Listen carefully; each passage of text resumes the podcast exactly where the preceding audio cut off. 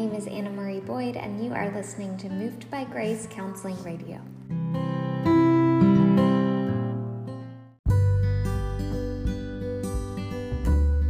Hello, hello, and welcome to the podcast. My name is Anna Marie Boyd, and I'm a licensed professional counselor, a registered drama therapist, a registered yoga teacher, and a PhD candidate in mind body medicine with a specialization in integrative mental health. My podcast supplies nuggets of information regarding innovative and somatic approaches to mental health treatment. In just 10 minutes each episode, we talk about things such as creative therapies, neuroscience and play, the mind body connection, and alternative approaches to psychotherapy. So, for this mini season, we are breaking down the DSM, or the Diagnostic Statistical Manual, which is a tool that psychologists and psychiatrists use to formally diagnose disorders. Now, in some states, counselors and social workers are also able to diagnose. I recommend that you look into your state if you're interested in knowing that. Uh, but this manual has been updated, gosh, seven times, I believe, since uh, the first publication was in early 1950s. As science has progressed, so has our collective understanding of the brain and mental health.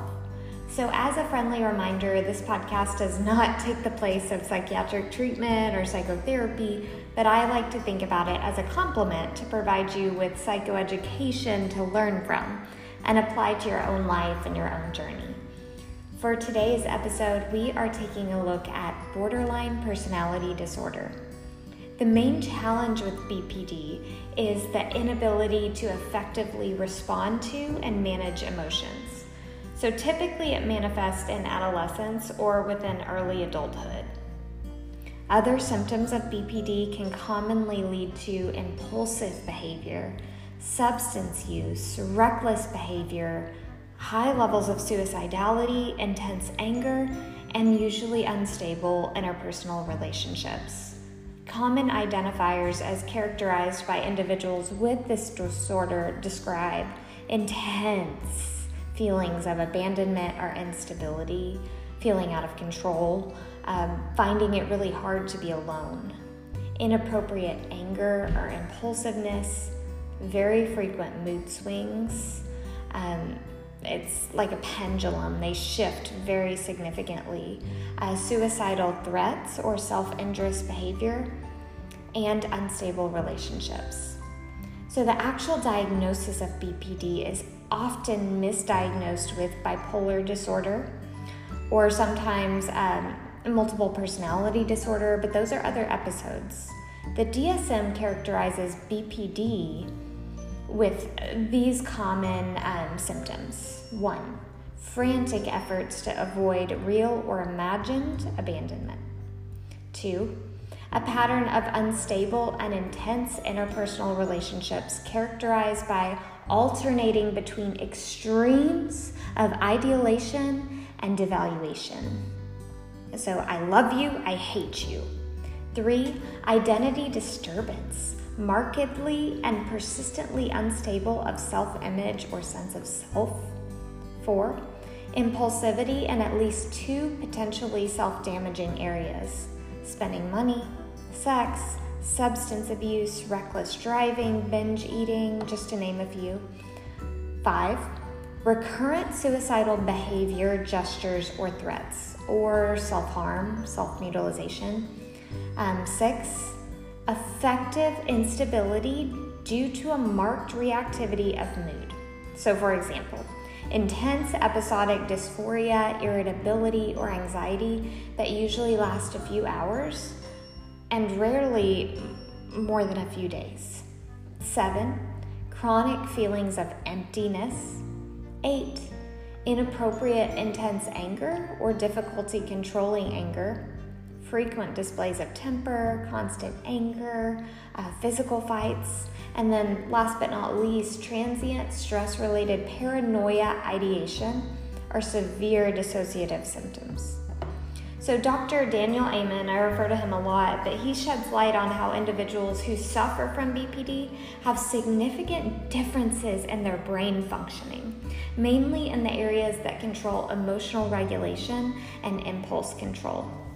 treatment providers and family members alike often struggle to support individuals with BPD, and this is an important reminder that while recovery is our responsibility, the responses of those who are suffering are also chemical. It's common for BPD to coexist with other disorders, and this is known as a dual diagnosis. So, one huge misconception about BPD is that these individuals are, quote, unlovable or hard to love. If you suspect or you know that you have a loved one who may be impacted, I highly urge you to do your research. At the end of the podcast, I'll offer a few book recommendations, um, but for now, I do want to give you a few statistics. So, according to the National Education Alliance for BPD, it affects 5.9% of adults. Y'all, that's about 14 million Americans at some point in their life. It affects 50% more people than Alzheimer's disease and nearly as many as schizophrenia and bipolar combined. BPD affects 20% of patients admitted to psychiatric hospitals. BPD affects 10% of people in outpatient mental health treatment. So I share those statistics just to help understand that this is highly, highly underdeveloped area of mental health that is very much stigmatized and quite frankly not talked about. Um, there's a whole one of the books. This is a, not one of the recommendations, but it, it's a good book too. It says, "Don't walk on eggshells."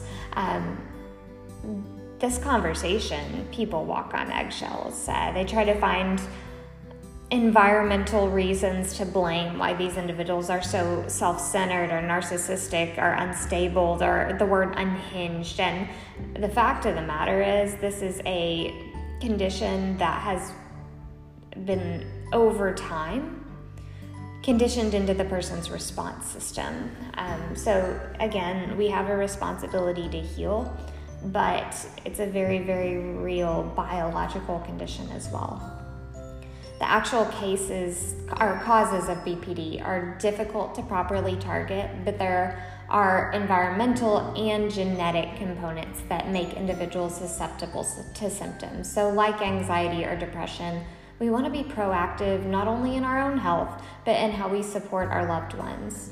So, the emerging research on BPD is actually, to me, very encouraging. It provides a framework to help further research and treatment options um, just as a uh, elevator pitch based off of my experience. And this is just my experience, um, but it's also what I've observed in the treatment centers that I've worked with.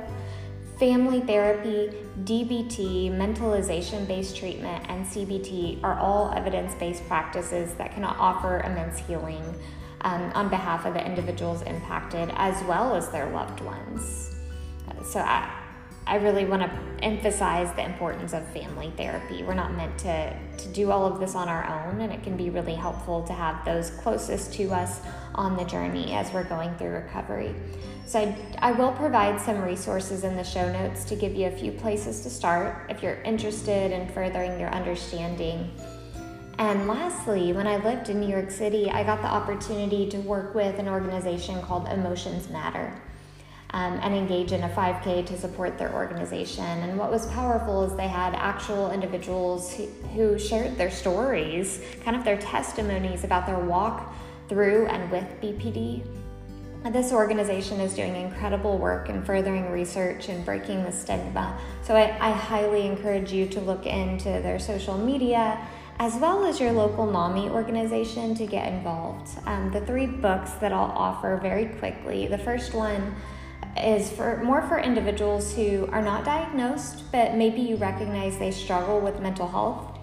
Um, it's not just for BPD, but I recommend the book I Am Not Sick, I Don't Need Help How to Help Someone Accept Treatment. Um, and that's by Xavier Amador.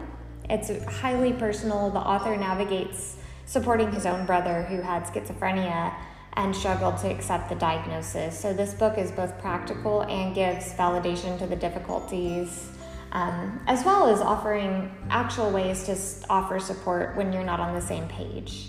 Uh, the second book that I'll share with you is, and these last two are BPD focused, but Loving Someone with Borderline Personality Disorder How to Keep Out of Control Emotions from Destroying Your Relationship by Shari Manning.